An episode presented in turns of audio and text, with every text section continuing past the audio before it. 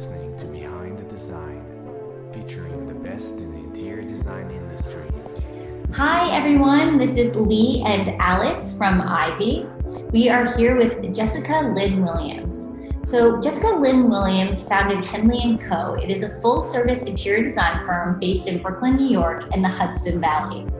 With a personalized approach to design, Hendley & Co. joins their clients in celebrating stories of generations past within contemporary spaces by elevating the presence of family heirlooms and original architectural elements among the home. In addition to styling rooms, Hendley & Co. engages in research for historic preservation, as well as partnering with architects and contractors on new home construction projects. Prior to establishing Hendley & Co., Jessica studied, studied under Jonathan Adler, Nate Berkus, and Julia Buckingham gaining experience and learning career defining lessons along the way, while earning design degrees from Maryland Institute College of Art and Parsons the New School. Thanks so much, Jessica, for being with us today. Thanks so much for having me. Hi, Jessica. This is Alex uh, chiming in. So I'll start with our very first question for you. So we've known you for a bit now. You've been an Ivy member for over a year, definitely one of our first ones. And we've seen that you've been growing your business quite fast. And we'd love to know, for our listeners to know as well, what has been some of the keys in getting your first clients and building that brand that you're so proud of? Yeah. Um, well, I I would say the first I'm entering year five of business ownership, which is really exciting. Um, and nowadays, a lot of our clients are coming from referral, which we're very lucky and fortunate for. But I would say for the first, you know, three years, it was um, a lot of hustle, and it was putting out the word that we're doing this, and you know, trust us with your home, and and really those like you know, in year three to four especially was really about um, honing in and on those trusting relationships with clients so that they would be really satisfied and happy at the end of their project and they mm-hmm. would tell their family and friends. So you know i think without knowing that's kind of where we are right now and it's just been this rolling method um, and and it's been really exciting kind of who pops up um, in terms of clients and where mm-hmm. they came from and mm-hmm. Um, it's a very great spot to be in. So, would you say your very first clients were people you knew, and your client base kind of grew from there? Yeah, well, so I had, I'm originally from Maryland, and after graduating from art school in Baltimore, um, I went out to Chicago and I worked for mm-hmm. a fine artist there. And she had a client in the suburbs of Chicago who was building a home. And I had kind of let my interest of art and interior design be known.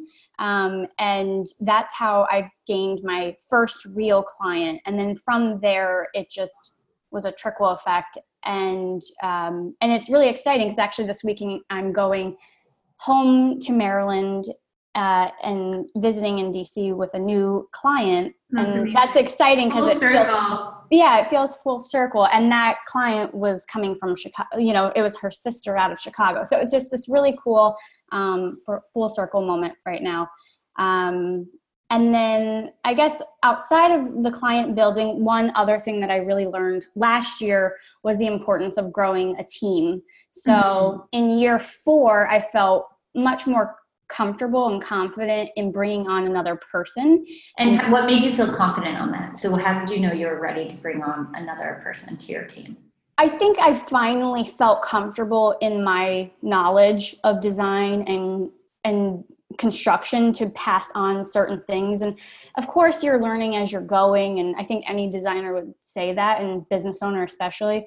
Um, but last year in particular i just had just a feeling okay this is time where i need to really start exploring having another person at least one other person come in and not be so vulnerable about letting people into the process because that can also be really tricky to um, you know open yourself up and let somebody see like if you have mistakes in your process. Mm-hmm. so um, it was really just knocking that wall down. Um, and i was fortunate to have a lot of great help. And really by the end of the year i honed in on um, one full-time employee. She's with me and great. And you know we just have a really amazing bond and work relationship. So I really hope, you know, that's, you know, I, I of course think that that's long lasting, as I'm sure she does. Yeah, congratulations on this. It's definitely a big step for any firm starting out. And we know the importance of having the right people around you to, to drive for success. And on yeah. that point, how did you know that your company was ready to basically sustain a full-time employee? Like where where did you look within your numbers to be like, I'm confident that I can bring on this person full time? Yeah, I I actually so last year or it was about two years ago, I received I got my first very large residential project. So I knew that with that could be a turning point for the business and to take advantage of having this one really large project and and the projects kind of came in it was a little strange about how how much construction came to me all at once so i knew that in order to really take these projects make the most of them and build these relationships. I had i just had to. Um, and so the numbers kind of came secondary. I just knew i was going to make it work because i had to. And um, then once i started you know getting into the numbers then it just made sense. Mm-hmm. um, and l- last year was you know it really was a basket of lessons. And i did learn you know i hired quickly and then i needed to learn was that hire smart? Were they the right hire? What are the reasons why i'm having these people um, you know alongside me?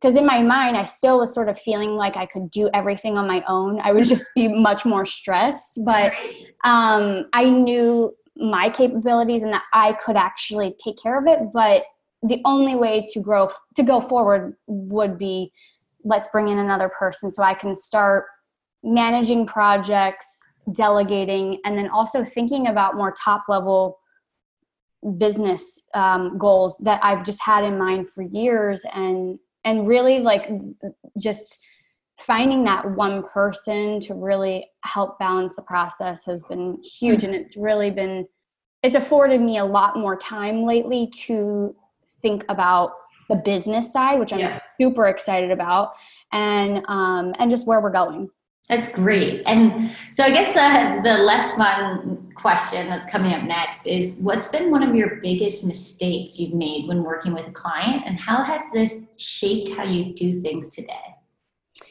I would say you know, I, I will go to far lengths to keep a client happy and satisfied. Um, but I will say that communication is really the one that we are continuing to work on every single day. Um, and I think that, again, any other designer could attest to this. You do so much work and pull strings and talk with vendors to deliver the best news possible to your client. I don't, you know, they don't see all of the things that you're doing on the back end, but I think where we have really needed to really needed to work a little bit more on would have been we can still be transparent with the clients about what's going on regarding production delays mm-hmm. or um, an order error or whatever the issue may be while also kind of cushioning it. So for us you know one of the things would be lead times. We're specifying you know custom furniture that could take 11 to 18 weeks for right. production. And if something happens in that time you know let's just cushion it just to make sure. So if it comes in under that that's great. Otherwise um you know then it's just a, a difficult conversation. But mm-hmm.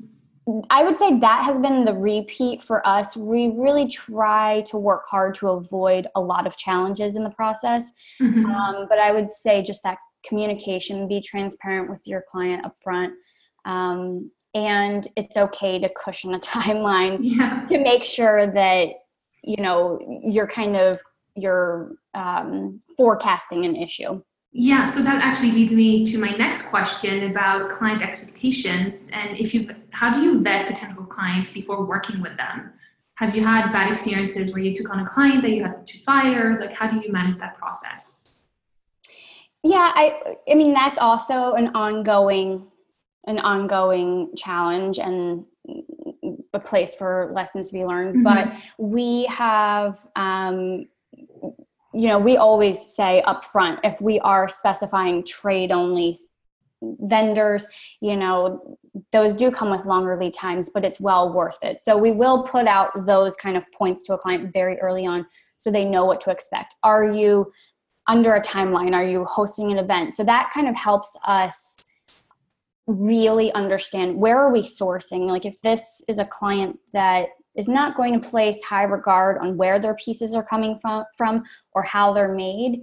And it's more about time. That really helps us in our process of where we're shopping and the makers that we're bringing on. Maybe you know they're a little bit higher but maybe they take less time. So there's always just this ebb and flow and balancing. Um, and one of the biggest expectations too is regarding our time. I really really try to make it apparent for clients to not work via text message. I know mm-hmm. other interesting. Yeah, there's a boundary that's hard to maintain.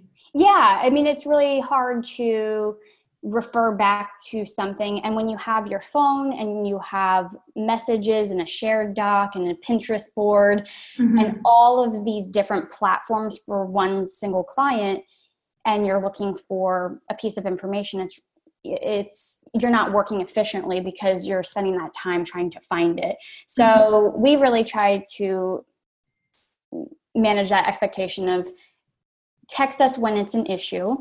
You know when you're on site it's an emergency. Um, i really try to keep my my cell phone out of the process as much as mm-hmm. possible. Um, pre-schedule a phone call to review a presentation. I'm always open to that. I'm actually almost more willing to go to a client in person to do a walkthrough or to go through a presentation versus a text message. I just feel like mm-hmm. there's so much that can get lost mm-hmm. there. And attitude and personality is so intertwined in that conversation that it helps with that as well. Mm-hmm. So, the next question is how you structured your business model. Where do you make most of your money and do you plan to change anything with your business model in the near future and why? So we mostly our our highest profits come from our services, our design services. Um, we definitely have been growing since we've been taking on more construction projects, mm-hmm. and that it just opens up for more room of profit, uh, whether that be from product or sourcing or project management, and then um, the second would be, and I know I've talked about this on a couple of panels that we've done for designer mm-hmm. meetups, but um, the second profit point for me would be the accessorizing.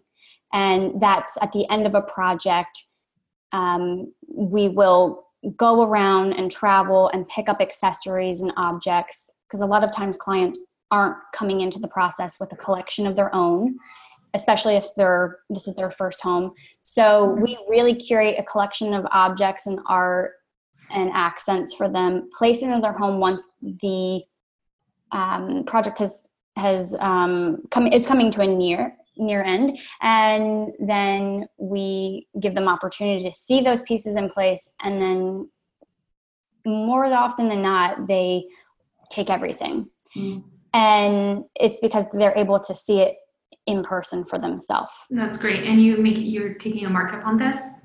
Yeah, so a lot of these items will be things that sometimes I hold on to for a little while and I wait for the right client, especially if it's a vintage item. Um, I get a little sentimental about them and I really want certain mm-hmm. pieces to go to the right client. Um, but yeah, uh, there would definitely be a markup because we are moving to go to your the next part of your question. The next place is to tap into retail a lot more. Mm. Um, Interesting. So you're doing because right now you're making most of your money from service services, so hourly, and you want to move more into the markup arena. Is that correct? Yeah, exactly.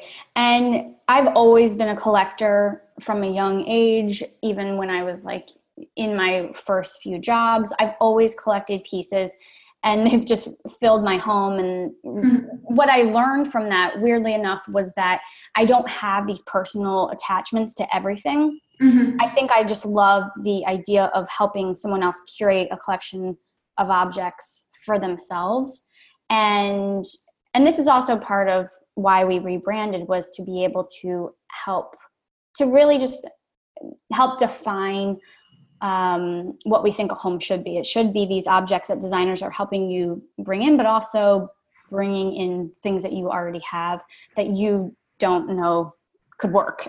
Mm-hmm, mm-hmm. That's so interesting. Lucky clients to have such a collector as a designer. It's really incredible. And on that point, actually, I wanted to know a little bit more about a unique vendor or unique source of products and objects, since you, you love doing that and it's clearly in your blood since a, a very young age. And you're in New York, so I'm sure you have access to lots of um, sources that you know, our listeners may not have access to. If you have anyone to share, we'd love to hear it. Yeah, um, I would say one that I really like, and I don't know um, how widespread they are yet, but it's an online estate sale website called Everything But the House. Hmm. And I mean, this goes with my my interest of going to yard sales and flea markets, estate sales, but yeah. it makes it really easy as a designer to shop online, and it's pretty well curated. I mean, it, among really gorgeous gilded mirrors you you will have the baseball card collection which you're not that interested in but um, it's kind of a, a designer's take on ebay.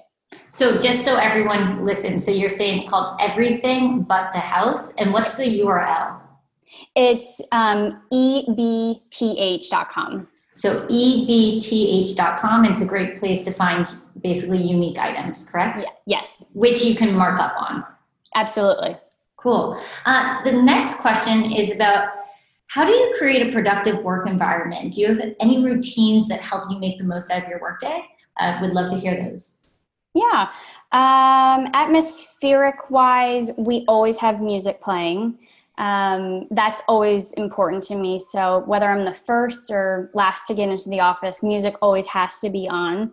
And it could be anything from light jazz, it could be indie. It just really depends on how we're feeling and uh, what the projects we have on board are.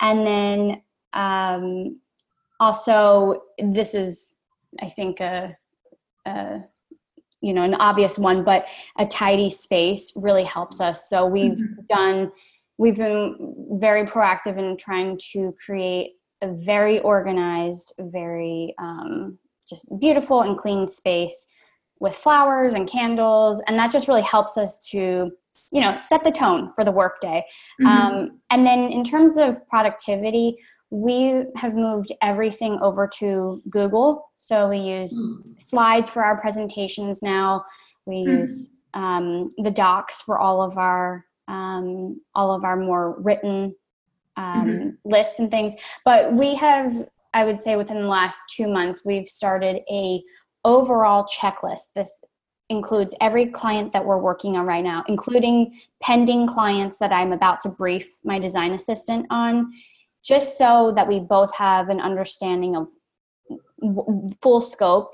And then underneath each client has all of the tasks more of the pressing tasks or the things that we need to work on every week. At the end of the week, it's updated. Um, and then we define each task with different kinds of markings, whether it's just like bolding them or mm-hmm. color coding them um, for who's taking care of that task, what's the status. It's very, very, very simple, but um, we have found just this simple checklist is really helping us knock things off our list. Mm-hmm. Um, and we do we do see a growth in how much work we're getting done in one day mm-hmm. uh, by both having exposure to everything that's going on mm-hmm. um, with our workload. That's really nice. It makes so much sense to just have everything in writing and hold people accountable too on, on what they're up to. Yeah, and and it's, I think it's really important for a a boss also to give a little exposure of what they're working mm-hmm. on. Absolutely. Um, so that anyone on the team is not left wondering um, how you're spending your time. Completely. Yeah, that's so true. And for my last question, it's a big one. I would love to hear your intentions for the rest of the year. And obviously, we're halfway through the year already, but what do you plan for, um, you know, June onwards for making, uh, taking your business to the next level? So I mentioned this a little bit. We really do want to tap into retail more than we have. Um, I think we've been doing it privately in terms of just clients only. Um, we moved into a storefront space in February in Bushwick. For those, congratulations! Thank you, thank you. It's it's very exciting. So right now, it's it's truly set up more for a studio um, environment, but as we go along, we're going to be um, outfitting the space with more shoppable, um, more shoppable spaces, mm-hmm. and um, and then also we just went through a rebrand, and that's very exciting um, because I think that now that my name is not at the forefront of it anymore, I always had a I don't know what it was, but I just I needed my name to be a little bit out of the light so that the customers or clients could really view us as a brand or as a studio mm. with multiple people. That's really interesting, actually, and it's a debate that we see often in our community forums. Mm-hmm. So a lot of times, designers will ask, you know, should I use my last name and my firm's name or not? So you you had a firm named after you, and you decided to step away from it and create yeah. a brand for your firm. Yeah. And I think so. This, I mean, just to give a little, shed a little light onto it, was last year that became very apparent to me that I didn't want my name solely attached to everything we were doing because I knew that I was starting to grow the team. And it felt a little mm-hmm. strange that it was only my name. And, um, and so it took a while for me to actually i was toying with a lot of different business names but ultimately it came down to me using my mother's maiden name my um, you know where we're going where we're focusing we're starting to hone in on our own design perspective so mm-hmm. all these things are happening now that we've worked on several projects and um, really really my goal in 2018 is to really really develop what this brand is mm-hmm. as well as implement the retail side but um, our firm is really set in um, celebrating like lee had said celebrating generations past i'm all about family mm-hmm. heirlooms incorporating mm-hmm. that with new pieces um, and um, and just celebrating like just you know my own my own heritage that's um, amazing. Through and this. What steps are you actually taking in building this brand? Now that's a brand new brand, what you know, a lot of firms are starting out, I'm sure, are wondering also, what is the first thing I should do when when starting my business as far as branding is concerned? Yeah, I, I, think that one, obviously, the aesthetics are super important because this really does help people understand how you're expressing what it is that you're doing and the kind of work that you want and that was a really important one was i i wanted to start placing um, the way that i wanted to design the way that my personal style is i wanted mm-hmm. to start putting that out so that people would then come to me for that mm-hmm. um, but the aesthetics are super important i'm fortunate to have a graphic designer husband um, I was going to say, yeah, it's very fortunate. yeah, I mean, I have my undergrad in graphic design, but I'm nowhere. I have not really, I have not touched on those skills in a very long time. Um, but with, you know, he um, has really helped me think about the brand from a holistic standpoint. So it's it's obviously the branding, the name, but then it's also like what is this about? There's the language behind it. How are you um, writing an email? What's the tone of that? Are you more serious? Are you more um, more um, you know excited and in the way that you're mm-hmm. talking with people and also social media has been a really big one that we've been talking about a lot um, i would say i'm semi active on the on the social front mm-hmm. um, and i've always tried to you know do the best but certainly with this brand, um, this is some something that I'm going to place more importance on going forward too. Because there's a lot to say. There's a lot of things that I I want to do a lot more design writing in this, um, yeah. talking about historical preservation, my love for old furniture, mm-hmm. and just telling family stories, talking about etiquette and um, and all of those things. So Um, and then all of that will be applied to to the retail and in the objects and, and definitely through services. Amazing. Well, it sounds like you have a lot on your plate in 2018, and we're excited and we're very grateful that you're a part of the Ivy community. You are such a bright light, and you're engaged with the Ivies in New York as well as across the country. So we're so grateful to have you a part of our mission. And thank you so much, Jessica, for taking the time today. Absolutely. Thank you so much, guys. And see you at ICFF on Monday. Absolutely. You will.